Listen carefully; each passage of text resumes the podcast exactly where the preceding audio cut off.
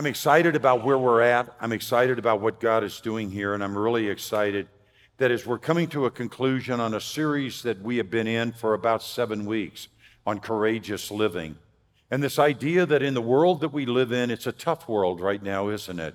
I mean, we talk about a lot of the cultural issues and things like that. But here's what I know that no matter what the circumstances, what the issues are we're facing, God is calling upon his sons and daughters to live courageously in his name. Our scripture that we have as our foundation scripture for this is simply out of 1 Corinthians 16 13. And it says, Be alert, stand firm in the faith, be courageous, be strong. And then I add to that, and let's just do everything in love. Can we do that? And that's what God has called us to in that area there.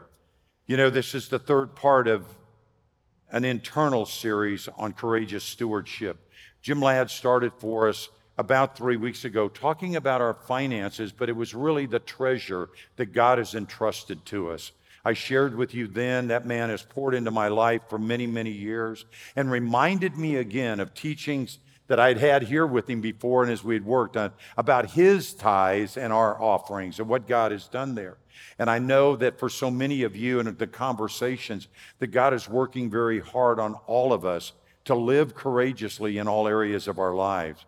But then we talked about our time and being a good steward of what our time is.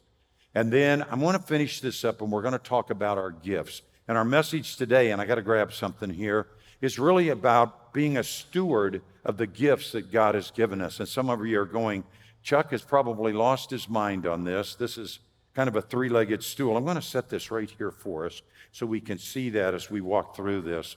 That right now, the big idea for this is God created and gifted each of us to serve others and bring glory to Him. It's why we were created. He gifted us, created us to serve others, but for the purpose of bringing glory to Him and not the glory for us in the process. There's a scripture here that we want to turn to.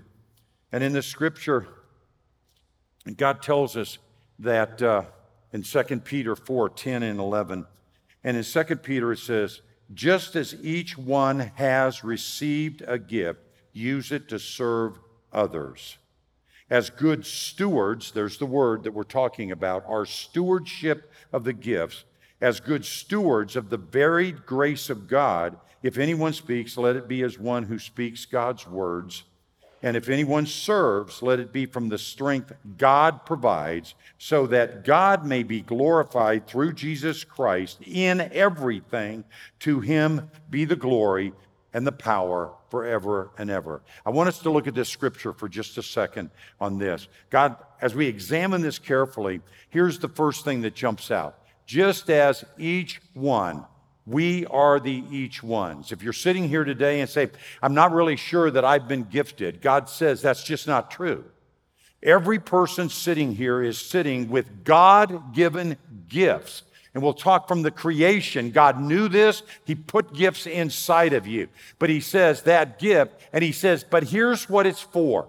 If somebody hands you something, you get it and you go, it's very nice, but I'm just not sure what to do for it. God makes it very clear to us that He has gifted you. He has gifted each one. He has gifted me to serve others. That's the purpose of it in the family. We talk about in our ministry that in a true intergenerational environment, everyone gets to serve and be served, regardless of generation, regardless of age, regardless of color of skin, nationality, economic. We were called to serve one another, and there's a place for all of us in that process. And he says, but as good stewards.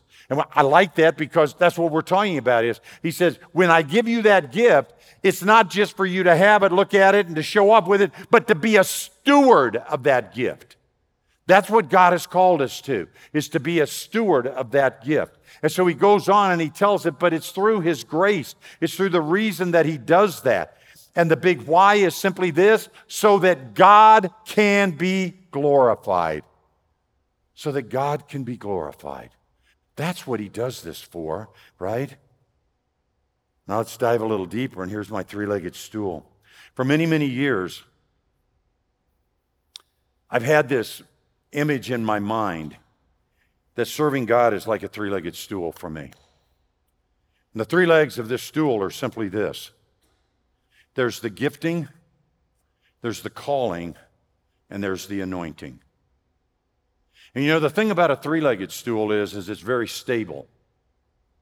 But if you try to use just two legs, you can do that for a while, but it's going to weary you because you're trying to balance this. And we know how difficult it is to try to balance on one legged stool, you know? That's a very difficult thing. Again, you can do it for a period of time, can't you? But over time, it's going to weary you in the process. The stability of a three legged stool provides us something totally different in that. And so the gifting, the calling, and the anointing. And we look at these three gifts, and let's start with this issue of the gifts. We've already established that God has gifted each one of us. But there's a reason on this leg that he does it, and he gives us a responsibility with this. You are not just gifted to show off and be proud about it and sit back and tell everybody, but to use that gift. And God tells us this, and He says, Look, you got to know your gifts, you got to develop your gifts, and you got to utilize your gifts. You got to know what your gifts are, you got to develop your gifts, and you've got to utilize your gifts. You know, one of the issues is, and we feel very strongly here, and it's something that at Summit Church, we want to help you in that area because it's very difficult to use a gift you don't know you have. You know, you say, well, you know, you could have done that. And go, well, I didn't know I could. I didn't know I was gifted. I didn't know I had the capability and so forth. But the fact is, is that to help you understand, that's what Growth Trek is about. That during that Growth Trek process, and I know you hear us talking about, it, but we are so committed to helping you grow in your faith. And that includes knowing who you are and whose you are. That includes knowing why you exist, how God gifted you, what your purpose is, why you're here today.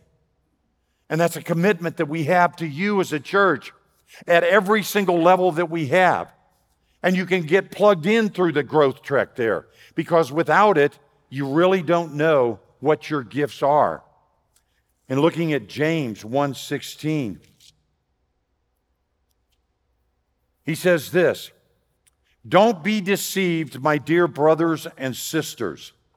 Every good and perfect gift is from above, coming down from the Father of lights, who does not change like shifting shadows, but by his own choice he gave us birth by the word of truth, so we would be a kind of first fruits in his creation. When you look at that word, he gave us birth, you know, there's two meanings to that.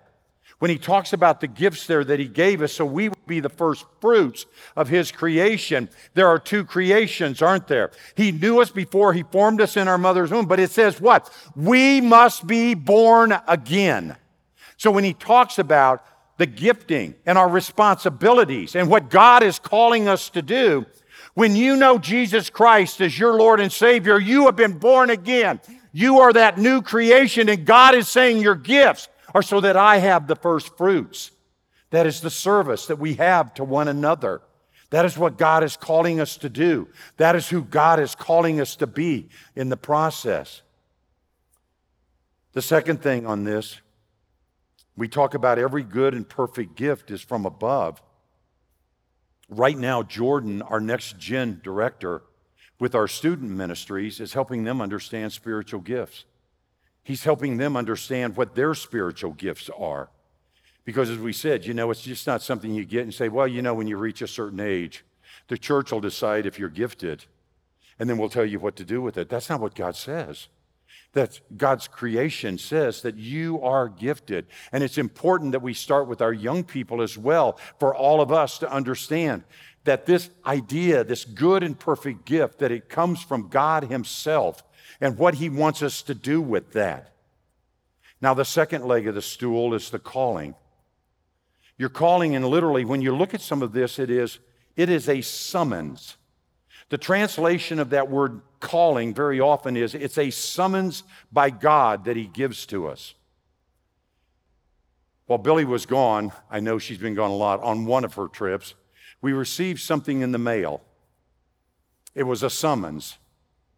Now, before you start jumping off the deep end about Billy, it was for jury duty, okay? But nonetheless, it was a legally binding document that compelled her to do something. Now, she didn't have to go because it was the call in. We know that.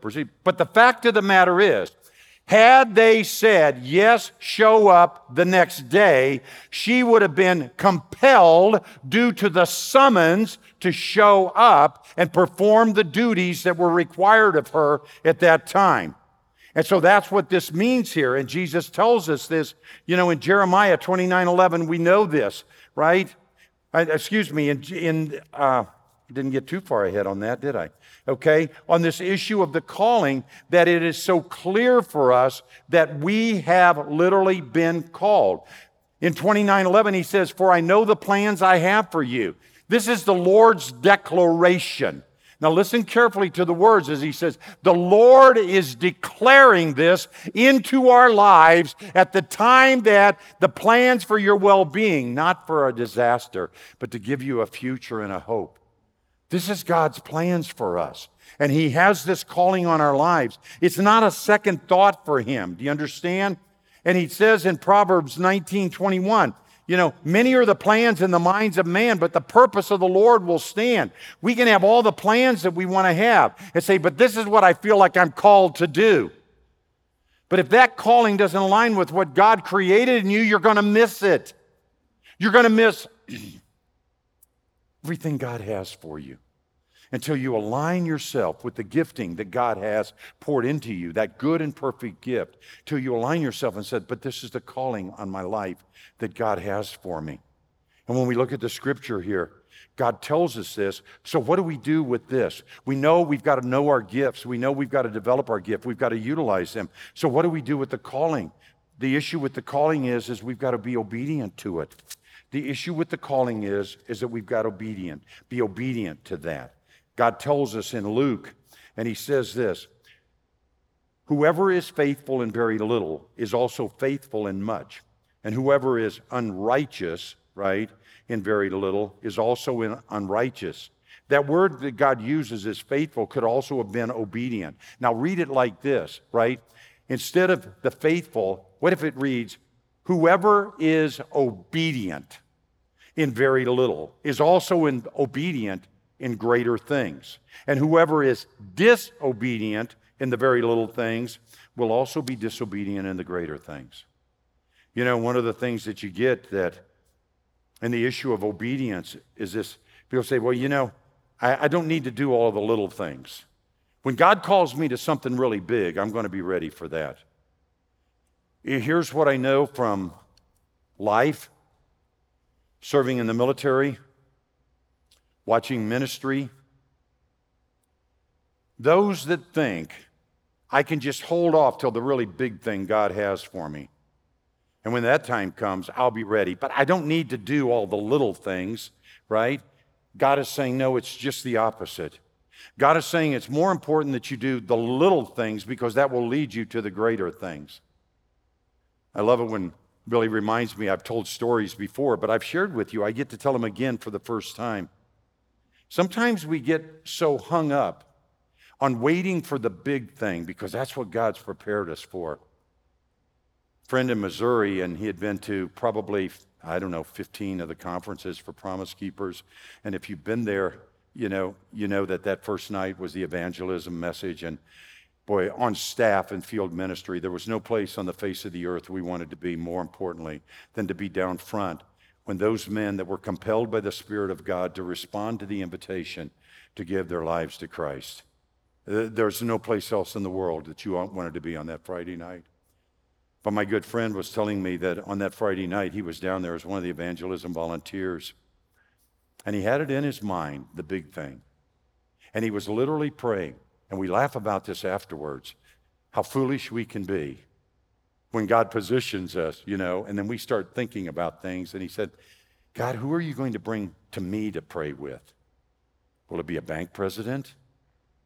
Would it be a senator? I mean, you know, not that our politicians need faith. Let's get away from that one, any of them. But, you know, he had this huge image in his mind, right? And so he's there praying, and everybody rushes down, and standing in front of him are two bikers. Probably hadn't had a shower in a while. And he opened his eyes up and he saw them. And he looked at them and said, Wow, that's great, God. And then he said, I closed my eyes and I said, It's wonderful to see these guys, but who do you have for me to pray with? You get the picture? He opened his eyes again and they were still standing there. When they were standing there, then he kind of got the message that this is who he was supposed to pray with. And he started getting their stories. And the one guy was raised in a Christian home. His dad had been involved in Promise Keepers, tried to get him to a conference for years. Back in those days, they would do one year St. Louis, one year Kansas City, so it was an easy one. And the guy said, the other guy had no faith affiliation whatsoever. They were riding their motorcycles. They heard on the radio there were still free tickets. There's 60,000 guys in the arena in St. Louis. And they decided they'd come. Why not? The invitation came and they responded. And the one guy said, I know my dad is here someplace. My only wish is that he would know what was going on because he's prayed for me for years. As they bowed their head to pray, these two men, my friend Bobby, a hand reached out over the shoulders of both of those bikers. And when they looked up, it was the one man's father who had been sitting in the rafters, literally.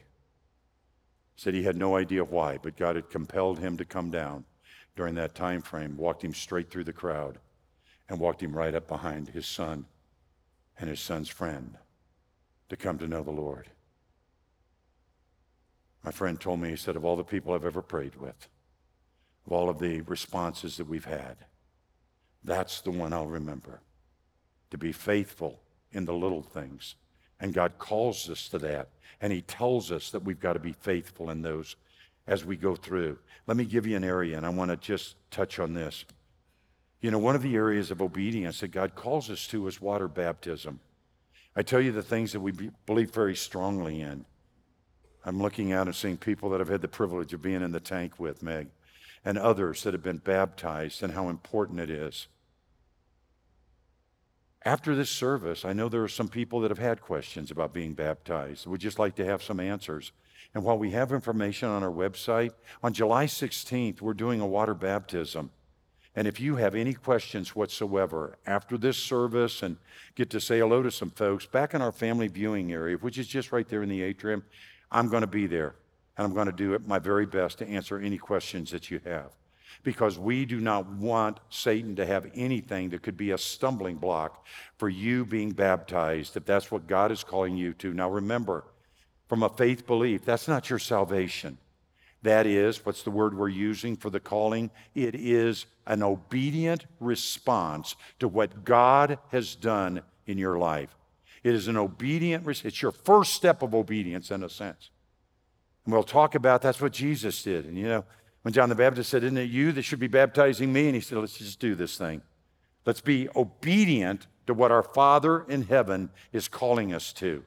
And we're going to do that. We're going to be obedient to that, and we're going to do everything we can to make sure you have all of the information you need to step forward in obedience because we believe your obedience in the things like water baptism, your obedience in the small things, whatever it is we can help you with, is going to lead you to the trust of God for the greater things that God has for you. And we have a responsibility to you, and we're going to walk in the fullness of that. I want to talk to our for just a second to our encore generation. You know who you are. And for those that don't know that term, we use the encore. I'm not, I'm not a big fan of talking about seniors as the over the hill, under the hill, or around the hill gang. I don't know what those mean. But this idea of this encore means that there's some of us here that the world may say, I get people all the time, they say, Are you retired, Chuck? I said, Yeah, my age, of course I am. I'm just doing a couple of little things. You know, I get to serve at Summit, and we have a ministry and a publishing, and I'm a football coach and trying to be, yeah, I'm pretty much retired, right?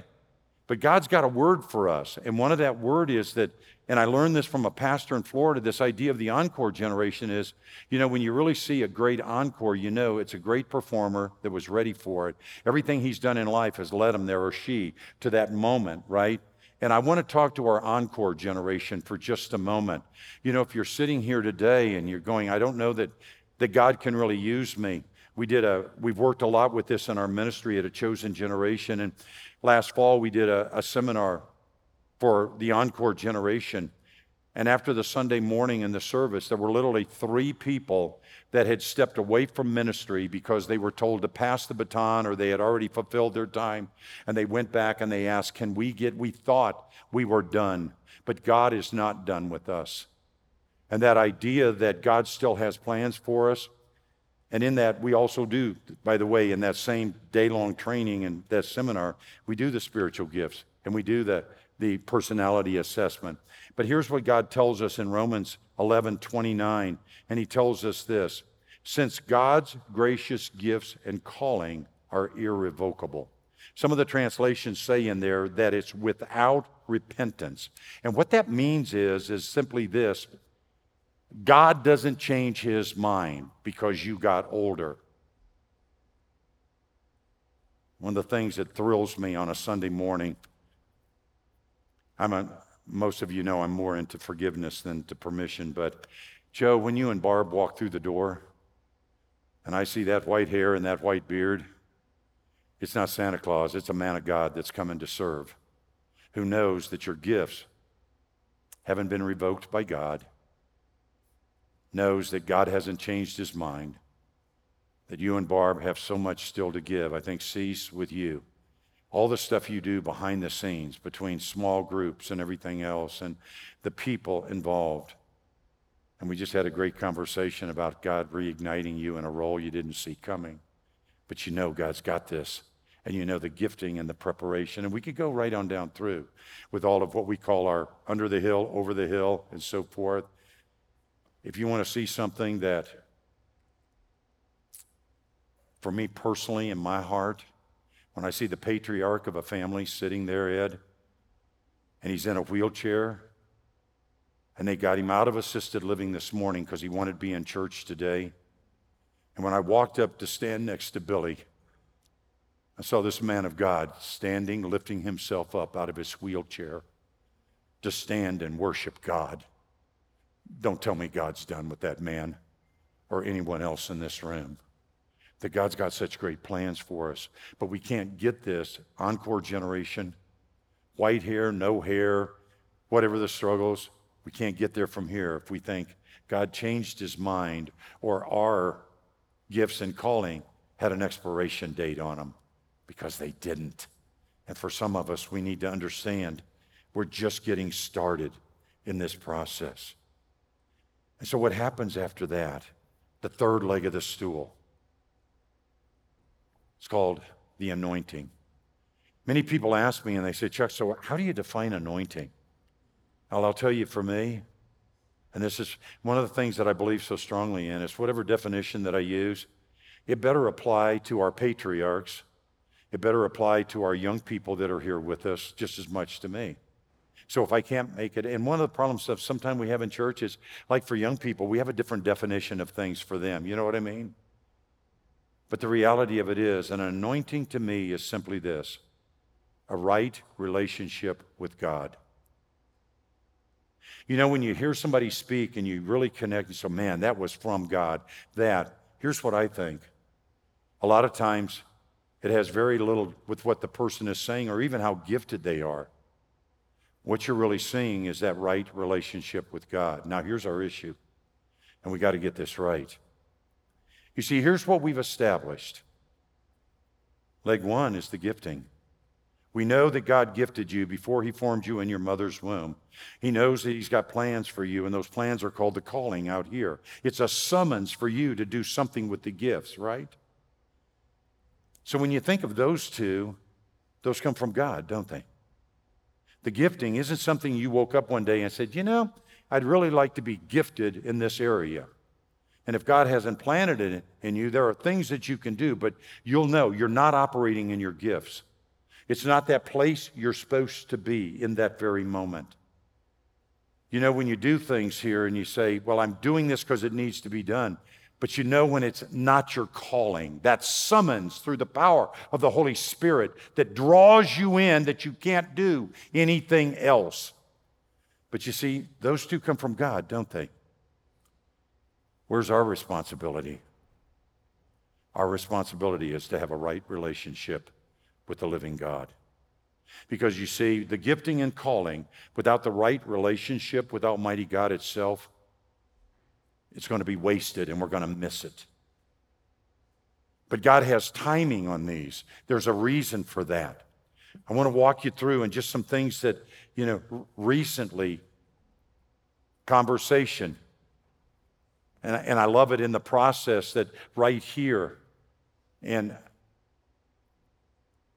Again, here's forgiveness worth. But Mark Oganowski, you'll see Mark all the time, serving here, some you know, with student ministries and that. We had a conversation. He's got biblical training, but he says, I know God's calling me into ministry. What I told him last week is, I know that he is, Mark, but right now he's calling you to go get a job because it's got to be in God's timing, doesn't it? Mark walked in this morning. He said, Chuck, I got a job. This week, he got a job.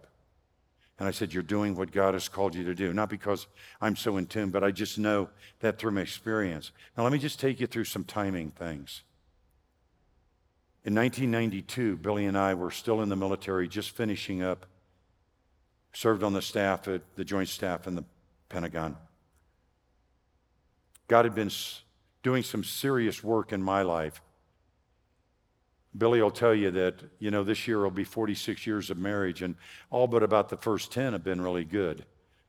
You can take that wherever you want to take that, okay?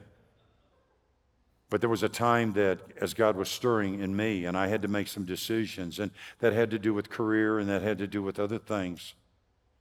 But in May of 1994, of 1992, we were at Frank and Doris Burrow's house on Misty Blue Court in Springfield, Virginia. And there were two couples that were praying over us and blessing us. I'd been involved in doing men's ministry, some student ministries, and some speaking, but not a great deal. And Billy and I, I can tell you the couch where we were sitting, where Frank and Doris was, and the other couple, and God just picked me up and threw me to my knees. And within just literally seconds, Billy was right there with me. And I began to pray out loud and I surrendered my life then to go into vocational ministry. Now, let me remind you of some definitions. I don't use the term full time ministry because I think we abuse that sometimes because it's like I'm in full time and you're not. You are in full time ministry if you know Jesus Christ as your Lord and Savior. And that can be in the workplace and that can be wherever God has you. But know this God has you in full time ministry. That's where He's placed you for His glory.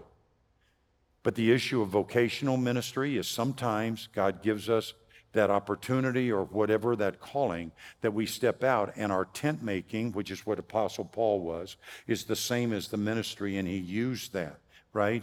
So right now i have the privilege of being in vocational ministry but understand this saints what i am doing here is no more important than everything god has called you to. Don't ever be misled by that don't be misled by a title. Don't be misled by a position. Don't be misled by people that have greater. Res- God has called you to full time ministry. But in that moment in 1994, on our knees with Billy and I, with our arms around, began to pray and say, God, we surrender our lives to vocational ministry. Now, you would think because this is how the human mind wants to work, you know what? That happened today. I'm ready to start tomorrow. But you see that issue of the gifting and God's timing on the calling, but that issue of the right relationship with God, all of those go together. There's some of you here that are saying, I know I'm called to ministry, but God's got a timing for that and there's a preparation process. There's things that we've got to be obedient to for God to do that and see it fulfilled in our lives. And Billy and I knew then, and at the time, by the way, we thought we were going to, we, we were suffering in Rome, Italy for a three year assignment. We thought it might go to four, and then we would come back. And in my mind, I'm still going, and then we will come back, and I will tell the Army where I'd like to be to position me so I can serve God and we can get everything in place. We went to Italy, and there were things that we had prayed about, and one of those was we knew that God wanted us involved in a, in a couples study. We bought books not knowing who would be in it. We bought enough for four couples and a leader's book.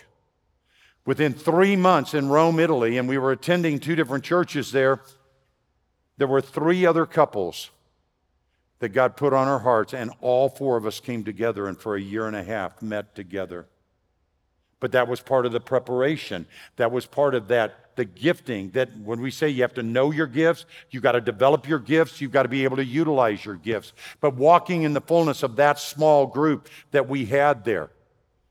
And then after two years, and not quite two years, got the phone call that the Army no longer needed my services. And we knew then that God was leading us to this next end. But we weren't prepared for that. We thought it would be a longer period. But in that time frame, two pastors there had me preaching and developing, and I needed a lot of work. Some of you are looking here now going, Chuck, you still do. But look, it's the best I can do at my age. We've had this conversation. Stay with me. But the reality, Thanks, Neil. I appreciate that. All right. All right. At least somebody got that, you know? But in that process, and there was a things that took place in our lives. And you know, it was about a year prior to that, Billy asked me, he says, What do you want to do when you retire? And I said, Do you know something I don't know? I mean, we had another six years to go. And she laughed and said, No. But I said, Here's what I'd like to do. There's this thing called Promise Keepers, which we had talked about in the DC. I'd like for him to just to give me a few states and let me develop the ministry. And you've heard part of this story, but that's where God led us to. But he planted the seeds back here. But we knew this. We had to work on the gifts to develop, to acknowledge those. We had to work on the calling and have it in God's timing for that. But you know what the biggest responsibility I had then, I have now, and I have tomorrow? None of that matters if I'm not in right relationship with God. You can have the most powerful gifts available. And we see people, when we talk about moral failures, there's actually a word in the Bible that's called sin. They didn't lose their gifting and their calling, they didn't lose those. God didn't change his mind. It was because of life decisions they made that they were out of the right relationship with God. And they missed what God had for them. In some cases, they were on the right path. But in some cases, they got more excited about who they were instead of who God was. And we've missed out on that. And we never want you to miss knowing who God is, how much He loves you, and what that looks like. So that's what we've got here. I want to suggest to you that this stool right here applies to all of us. That to walk into the fullness, of who you are, who you are in Christ, why God created you, and to absolutely find fulfillment in this lifetime, you have to know your gifts. And if you don't know what your gifts are, we want to help you with that because we feel that's what the church is supposed to be doing is helping you identify the gifts that God has placed inside of you. We want you to know that there's a calling on your life. Every single one of you. There's a calling on your life. God didn't make exceptions here and set a hierarchy. He said there's a calling on your life. He knew why, He has a purpose for you. But we want to help you with this part here. Boy, if we do everything we feel that's important to help you with your gifts and your calling, but we are not a safe place for you to be in right relationship with God. We have betrayed you. And we never want to do that. Because in order to see the gifts and callings, that right relationship with God has to be there, has to be nurtured day in and day out, doesn't it? Doesn't mean we're perfect, don't get me wrong, but we've got to nurture this relationship with God. I just read an article this morning at 5:30, and one of the things that it said is far too often in our churches we are valuing, telling people to value what they do more than who God is. I want to tell you, as your teaching pastor here, if we miss this for you, we failed you. And we're going to do everything we can to tell you your gifts and calling we want to help you with. But the most important thing is we want you to know that we will do everything that you are in right relationship with the living God that's going to explode those gifts and bring you out in his calling for his glory as we serve others. Our scripture as we close up here is simply this. It's 1 Corinthians 16, 13 again. It's be alert, stand firm in the faith, and be courageous and be strong. And now we, uh, we're going to go into a very special time right now. And in this time, it's time we're going to take communion together. And in this time, here's what's going to take place. Just so full disclosure. At Summit Church, we believe in open communion, meaning that if you have acknowledged Jesus Christ as your Lord and Savior, you are to commune with the family, take communion with us, and we will walk through that process.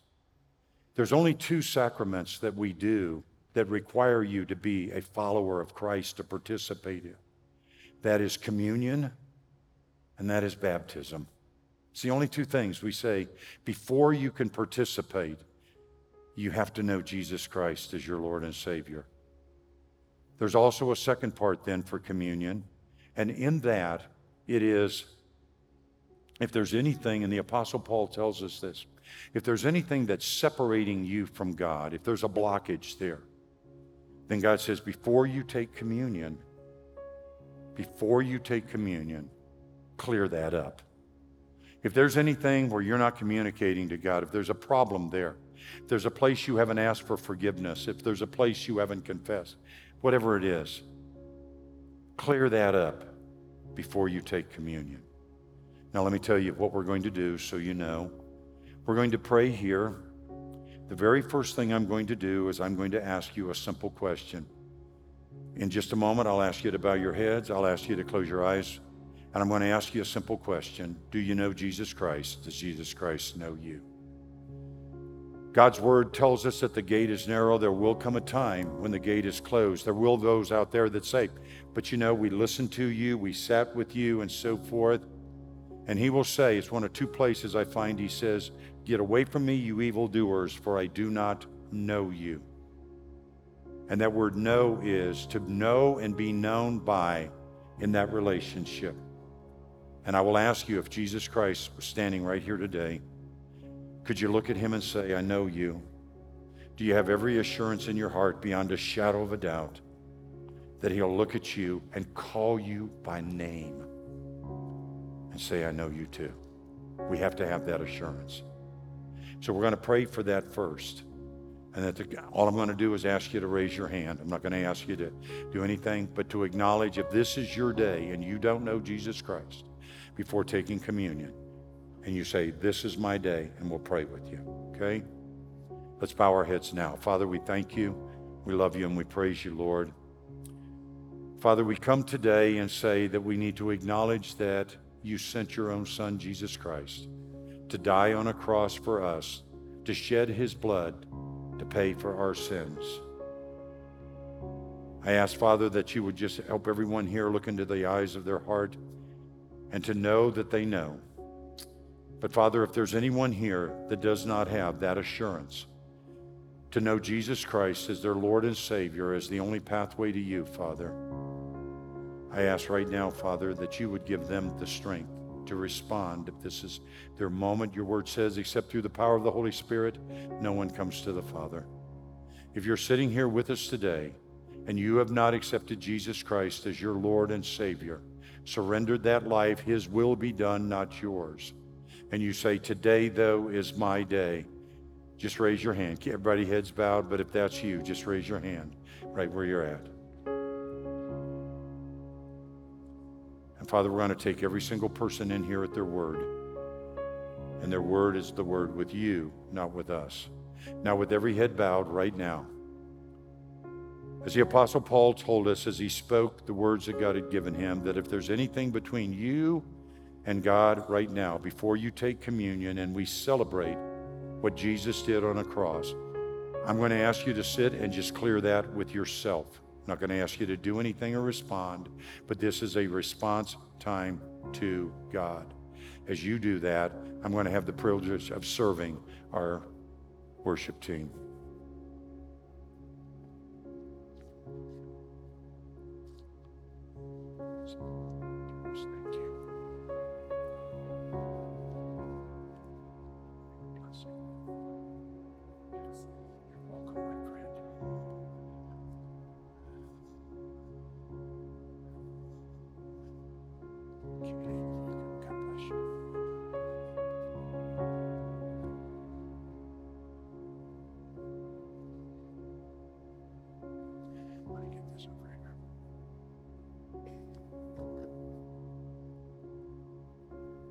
Father, we come before you right now. And we ask, Father, that if there's anything between us and you, that you would clear that up for us, that we would have that direct path, as the Apostle Paul set us. As we move forward now, Father, and we ask that you will bless what we are about to do, that you will bless us as your sons and daughters. And we ask this in Jesus' name.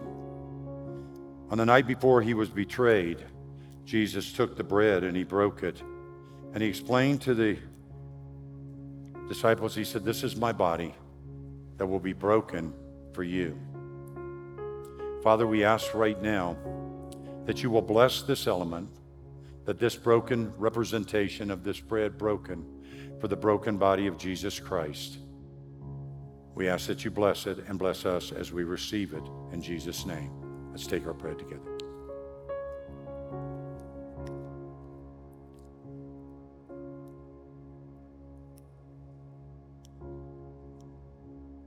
Likewise, after dinner, he took the wine and he said the same thing Do this in remembrance of me. And he said, This is my shed blood that is shed for you. Here we go. And he asked God to bless the wine. And in that time, he said, Do this as often as you drink this in remembrance of me.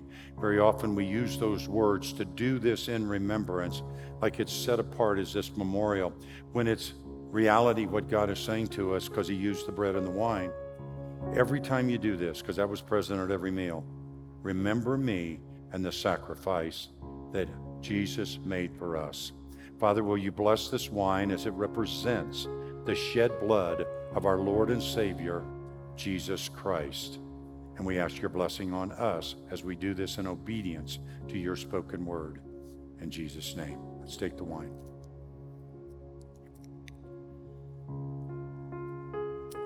Let me pray with you, and then we're going to talk how we can have an opportunity to respond now. Father, thank you for this day that you've given us as we've taken together communion. I pray, Father, that this word spoken, that, Father, what everyone would hear, including myself, is the message you have for us. Father, bless our time. Father, I thank you now for the gifting in each person here, the calling on their lives. And Father, the cry of our hearts is that we would be in right relationship with you and nurture that relationship in Jesus' name. And all of God's family said, Amen.